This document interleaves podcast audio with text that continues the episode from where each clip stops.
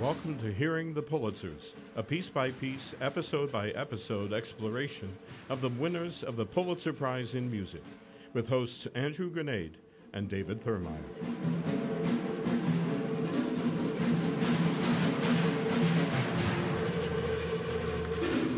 Welcome to Hearing the Pulitzers, episode 21, where we're traveling back to 1963 and the 20th winner of the Pulitzer Prize in Music, Samuel Barber, for his Piano Concerto Opus 38. So we've talked about Samuel Barber before, this is a repeat. But any further thoughts you've got there, Dave, about good old Sam Barber? Oh, I'm trying to think what I said in the last time when we talked about Vanessa. Uh, I think I mentioned that he didn't like Charles Ives very much. I think you mentioned that every time we I talk about Samuel Barber. Did you know? Did you know he said some very disparaging That's right. words about Ives? Um, not really anything new. I think I, my opinion of him is still very competent, good craftsman, neo-romantic, uh, kind of out of his time. And I'll say that as a preview of today's episode that I think uh, that the Piano Concerto is is a pretty interesting work for a lot of reasons, and maybe is a little bit more of its time in the early '60s than Vanessa. I don't know. We'll we'll see when we get into it. Yeah, Vanessa is definitely, as we talked about in the episode, it's basically a kind of European Yeah, import yeah. into the United States. And I think this is uh, him showing himself more as an American, but he's known in many ways as an American. If you think of Knoxville, Mhm, that mhm. song's um, orchestral song, and he did some Americana like that that I think people songs, yeah. and, and wrote blues. I mean, those types of things that that are included in his musical language that mark him as an American. But I think temperamentally and structurally, uh, aesthetically, he's a European in many ways. Yeah, and very much so. And I think he certainly was influenced by his partner, but two-time winner, another two-time winner, uh, Menotti. I know that's a Pulitzer Prize household there, Capricorn. I wonder how they uh, put all four of them up. Maybe they were all displayed somewhere, or uh, yeah, I have to look for pictures to see how the, the Menotti barbers had their uh, had their Pulitzers displayed. But that is pretty impressive that they between the two of them, and certainly Menotti is more obviously was European, but uh, had that European sensibility, and I think that that came through on on Barber as well. So. Well, let's tell the story a bit about what was going on around and behind this concerto. Telling the story. All right, so the concerto, the piano concerto, was a commission by G. Schirmer, and it was the 100th anniversary of the company's founding, and they wanted to have a big splash, so they asked Samuel Barber to write this. He began working on it in 1962, finished it the same year, evidently came pretty quickly. He knew John Browning, which we can talk a little bit about John Mhm. Browning, great pianist, but he knew him because he had played the piano sonata and said, This is the guy. And so he basically wrote the concerto for John Browning, and it became one of his signature pieces for the rest of his life. Right, and I don't know if about you, but I'm I can picture right now the Schirmer Barber editions. It has the SB. Exactly. It's kinda- gray. yeah, with, yeah. yeah, with the initials uh, signature on it. So you, that's the that very much associated. Like Peters is associated with Cage, or there's certain composers. So And there's a certain look. And a look, Once you've, yeah. once you've had those scores, they kind of imprinted if you've looked at them much. Exactly, exactly. And yeah, as you said, John Browning, this is kind of his piece. It was, His whole life basically played this piece. And he played all of Barber's music, but especially that particular concerto. And what's interesting about it is where it was premiered and the whole saga behind it. So nowadays, you go to New York and you go want to go hear the Philharmonic or go to the Met, you go to Lincoln Center or you go to Juilliard. And so it's the great cultural center, obviously, still today. Uh, but A little controversial. Little controversial how Yeah. it came about. It wasn't just a nice uh, park that they just built into this major cultural center. What did they do instead? Well, it was an area called Lincoln Square, which is where the name comes from. It's not the Abraham Lincoln Center. Yes. It was called Lincoln Square. And the city was going through a period of redevelopment or of going to the urban areas and trying to revitalize them or gentrify them, we might call Mhm. today. Uh, and the person behind this, behind the mayor's committee on slum clearance, which Ooh. talk about a charged name. Uh, his man, name, man's name was Robert Moses, and he really kind of shaped mid 20th century New York what it looked like. And this urban renewal plan, they wanted to level 18 city blocks, the Upper West Side, and put up commercial, residential, educational facilities.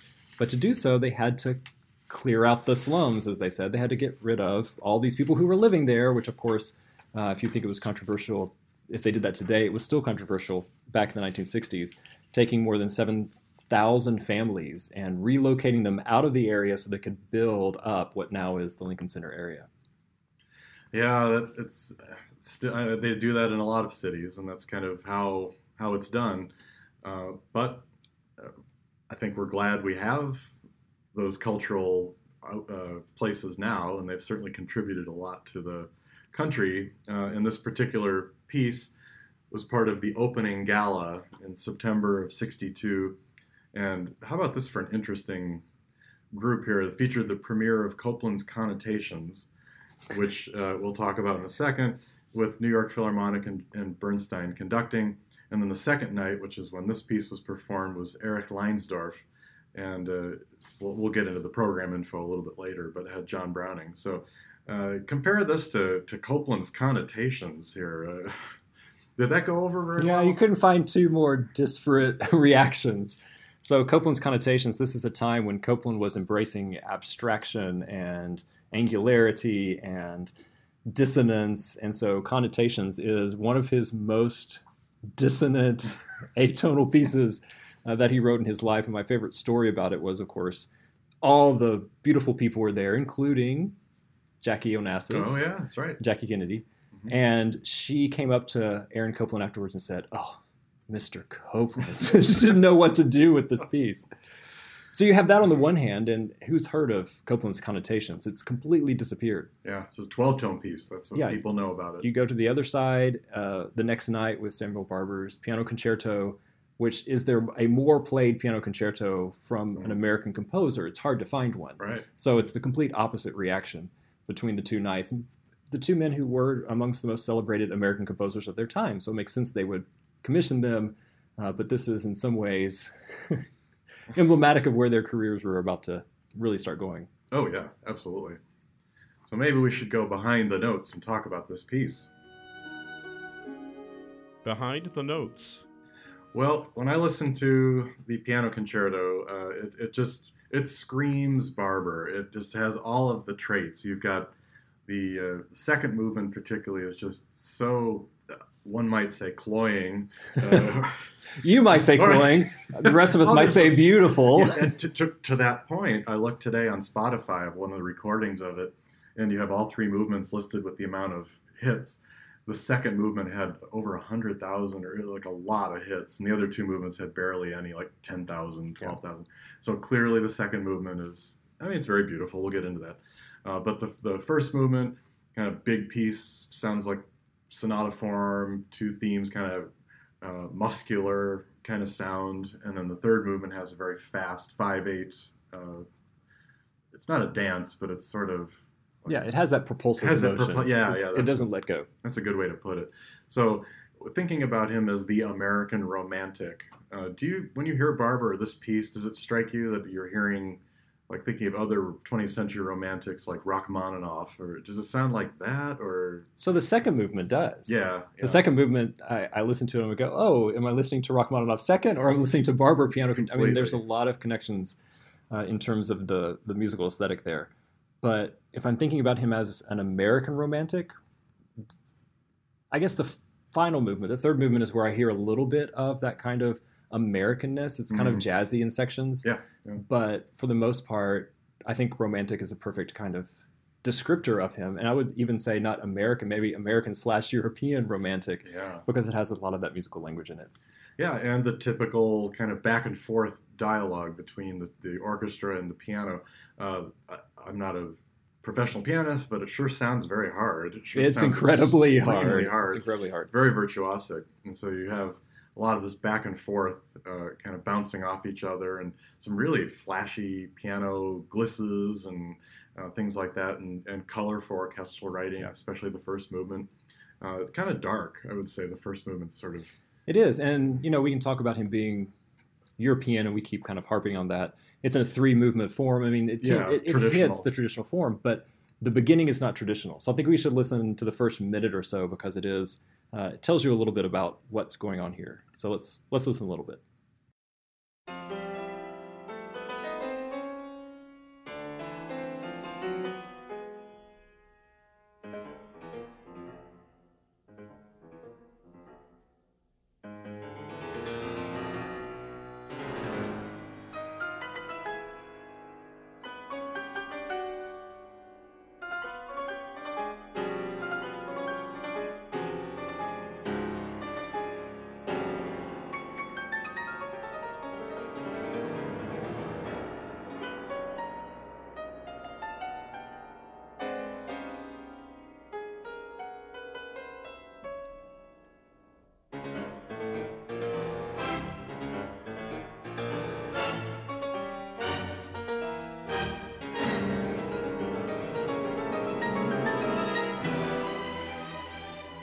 Where's the orchestra? Where's the orchestra? I know. That's the that's to me the first thing is you're used to hearing. Hey, here's the big theme in the orchestra. Yeah. That's what you're supposed to hear, and the piano gets to sit there and bask in the glow before they have to come in. But here, it's all the pianist right away, first minute, no orchestra, and these short little. Uh, I read a description. They said they're very muscular, Yeah. right? Yeah. They're, they're short little statements. Very, um, you don't know where you're going. They they don't have a clear sense of direction Mhm. at the beginning. Not until the orchestra really comes in with that first big theme, can you kind of sit back and go, ah, I know where we're going. Right. Yeah, it's very motivic. I think that's something that stands out in the com- compared to the second movement, which is very, Very melodic and you know, lyrical. Uh, I think this is much more like you say, kind of these short little patterns and motivic that then eventually will get played back and forth. And also, it does have a lot of good counterpoint. I'm always a big fan, as we know on this podcast. I love some counterpoint, uh, but uh, it to me, it, it, it's a little long. Uh, it kind of doesn't. It, maybe that sense of not going anywhere it does drag a little bit, but uh, it's good. I mean, there's some some nice nice interplay. I think that Damning with faint praise. it's good. it's good. Really, it is. No, it's no, it's good. It certainly is. Yeah, I don't think it's a little bit. It doesn't seem to me to be too long. Maybe I've heard it too many times that I kind of have a sense of where it's going. Um, but I will say that uh, I would be one of those Spotify listeners who would jump to the second movement Yeah, yeah. because uh, it really is beautiful. Let's just listen a little bit to the opening of that second movement.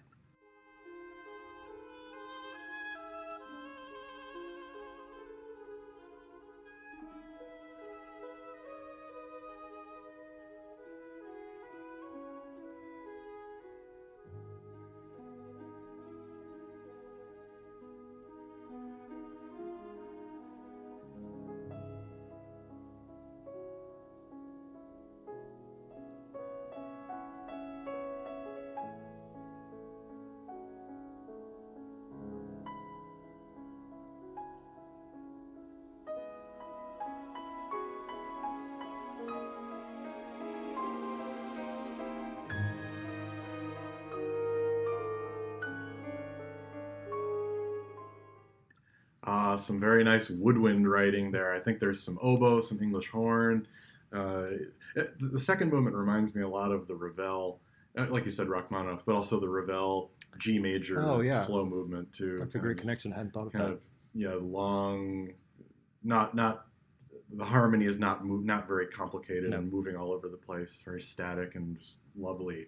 Well, even the melodic, especially just the section we listened to, even the melodic um, line is not complex. No, It no. moves basically around the same pitches again and again and again, just kind of, you know, lets them flow out so that you really can, after the fireworks of the first movement, kind of sit back and go, ah, Mhm. which is what the slow movement should do before you get to that kind of real firecracker of the final movement. Yeah, exactly. So I, I like it. I, I I tend, you know, I have that sort of aversion immediately because I went to the University of Illinois, as you did as well, and the, you know the composition program there. They're very, uh, it got to be a little bit avant-garde. You don't want to just fall for the, the the simple pleasures, the simple melody, the beautiful melodies. But I, I will say, You're also Ives, who Uh, didn't yeah. like your ears to lay back in an easy chair. No, that's right. no sugar plum ears. That's right. here. So I, I have to say, I did kind of fall for it when I listened again this morning, as just to refresh my ears. And I thought, oh, that you know, it's very beautifully crafted and uh, and memorable, and I can see why it's popular, and that's that's not a bad thing at all. So then that third movement, as we said, yeah, it gets into five eight. So I would imagine that's very difficult to sync with the orchestra, must be. and yeah, just t- because it's very propulsive, rhythmic, jagged, uh, kind of got an edge to it, and exciting ending too. It is, and in many ways, um, to me, I love the second movement. To me, maybe this is the best movement, just because of I love that five eight feel Yes. that gets you a little bit off kilter. Yeah. I just love that drive that he puts in. That um, it's just absolutely uh, amazing, and just the kind of uh, the gestures that the pianist is doing, just flinging Yeah. notes everywhere. It's absolutely phenomenal. Yeah, and it builds and builds. It's got kind of an ostinato that you keep hearing throughout, and then eventually it breaks, and you hear the kind of rush to the end, da da da da, kind of ending, and you can just imagine the audience. Yeah, Oh, it's it's crazy. definitely you can tell that he wrote this. He went, and people will clap Yes. here. That's exactly, Exactly. what he's doing. exactly. Yeah, there's no no confusion about how it ends. So, So it's pretty, pretty successful. I mean, the piece runs about what 20, 20 something minutes. Yeah, it's about right for a second half concerto. Yeah. About where you yeah. want to put it. So it, it fits. You can tell that Barber knew his audience Mm. and he knew kind of the situation in the early 1960s, what people would be looking for and listening. It's just enough uh, dissonance and angularity to say, look, I'm kind of modern, but not enough that it's going to turn off a New York, well heeled, elite audience that's coming to celebrate the opening of Lincoln Center. Yeah, yeah. Compare that to the Schoenberg Piano Concerto, which I like a lot, but I don't think it would quite It wouldn't sell as it well. wouldn't sell as well as this one because it it hits all the the spots. Like think about you know Rachmaninoff or Prokofiev or any of those 20th century greats. They it's it's based enough in tradition yet modern enough to keep people interested, and I can see why it's popular and why Browning made it such a staple of his repertoire. Well, maybe we should talk about whether this is a hit or a miss. I think we know what the audience might have said, but we can see what the critics were saying and then what we heard from our Pulitzer board. Hit or miss.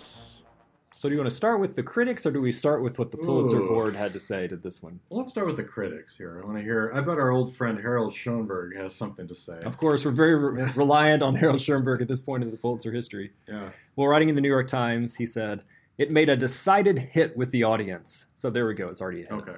And it may be that Mr. Barber has supplied a repertory piece. This is a real virtuoso concerto with some staggeringly difficult writing. It also has a strong melodic profile, a lyric slow movement, and a sense of confidence in the entire conception. The confidence that comes only from an experienced composer engaged in a work that interests him. You know, that's actually, I think, kind of how I feel. I think I Yeah. pretty much agree with that. It's you got the virtuosity, staggeringly difficult, strong melody, lyric slow movement, confidence, uh, experienced composer. Certainly by that point, Barber was. So I, I, I think that's a pretty good, uh, good description. And then you have others too. Yeah, the Christian Science Monitor, they, this, this is, echo it. they echoed it, but even more short and punchy in their description. Tremendous success, ecstatic applause, a concerto that should find a universal welcome. So, Hmm. Yeah, yeah, very true. So it was very popular, performed about 150 times within a six year period following 1960, 1962, 40 times in 1963 alone. which is astonishing for a new work. yeah, yeah. Does anything get performed that much? I mean, thinking of our other Pulitzer Prize winners to come, um, anybody have works? Perf- maybe a Short Ride in a Fast Machine or something from John Adams. But that didn't win the Pulitzer. No, it didn't win the Pulitzer. That's true. Transmigration of Souls, maybe the John Yeah. Adams 9/11 piece that maybe had Maybe the same But kind of, but uh, for the most part, No, this is a rarity. I mean, we have to go back to Appalachian Spring exactly. to kind of find a piece that hit that big that quickly. I hmm mean, we've seen so many pieces, especially from the mid 1950s, that we can't find scores for. They're so, so difficult to. Well, they just didn't have the kind of legs that the piano concerto here has had. Yeah, And also to give you an idea of how much Browning loved the work, in the first 20 years of its existence, so from 1962 to 1982, Browning performed it over 150 times. So Wow. average seven times a year that he was performing this work, just to keep it in your fingers. It's so hard yeah. over that time. Uh, he claimed that he performed it over 400 times over the course of his lifetime. That's devotion. That's, devotion to a piece. Yeah, I don't know if I could do that. I think I'd get bored after a while. I think there's no question. Well, what did the Pulitzer Board say about this? okay, so we'll go to our uh, friend here, Miles Kastendieck, uh, who had something to say about this. Um, he says, and Irving Kolodin, or Kolodin, I don't know how you say it. Uh, I'm closing this, blah, blah, blah. Irving and I take pleasure in nominating Barber's Piano Concerto for the Pulitzer Prize. It received its world premiere with the Boston Symphony, Erich Leinsdorf conducting, blah, blah, blah. Uh, So the other only other work discussed was Carlisle Floyd's opera The Passion of John Wade. Okay, that one didn't That's one that didn't, last. survive. Yeah. Uh, but this lacked the distinction that is quite evident in The Barber. Seldom has an American work won such spontaneous acclaim in a concert hall as The Barber, an indication of how well the public responded to it. To have critical approval in such accords speaks well for its merits. Uh, and then He also talks about how uh, the piano concerto was well, commissioned. All of this. It is more than in one more. It is in more ways than one a worthy successor to Barber's previous prize winner, Vanessa. So Mm. he does mention that this is the second time for Barber, and the committee, of course, is concerned. They're always very concerned about giving it again, but uh, in this case, it was a clear choice. I'm curious what you think of the. This is a heavy concert. So the, as we said, it was premiered in '62 uh, at the uh, uh, uh, September 24th, opening week of Philharmonic Hall. Prokofiev Overture to War and Peace, then the Eroica Symphony, Oh my word! That's just the first that's half. the first half. Then the intermission, then Barber Piano Concerto, and then Strauss to Eulenspiegel. Oh my gosh!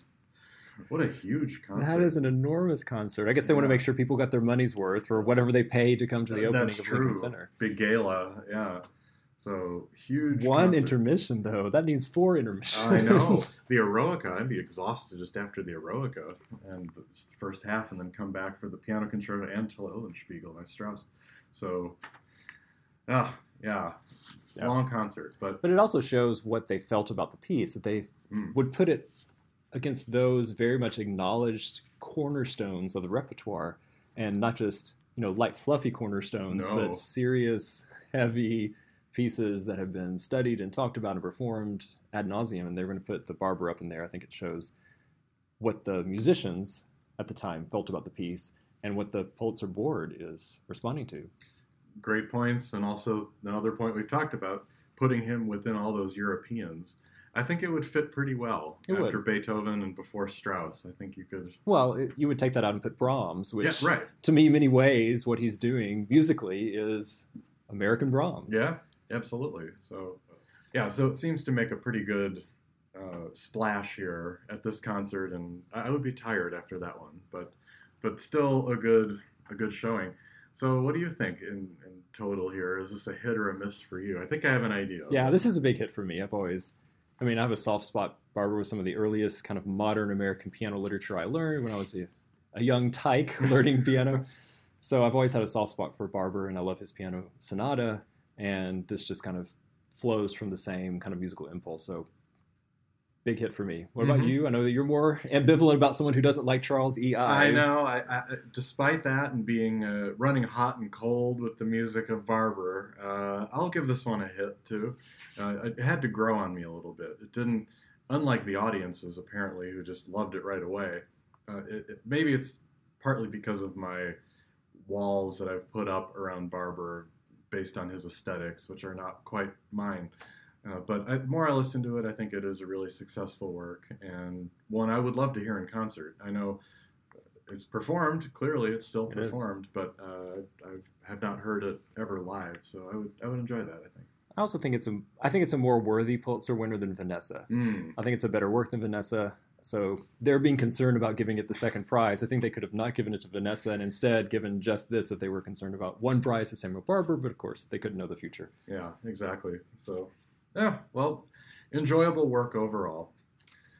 So that's it for this episode of Hearing the Pulitzers. As always, you can find more about this project at our website, hearingthepulitzers.com, where you'll also find links and a short bibliography where you can read more about Samuel Barber again. And I'll include that quote about Ives just because. Also, follow us on Facebook and Twitter at, at HPulitzers for links between episodes. Finally, Join us next episode for the first time in its history. The Pulitzer Prize Board did not award a prize in music, fiction, or drama. It was a scandal that only grew the following year. Ooh. Yeah, a preview of things to Preview, come. yes. So until then, keep listening.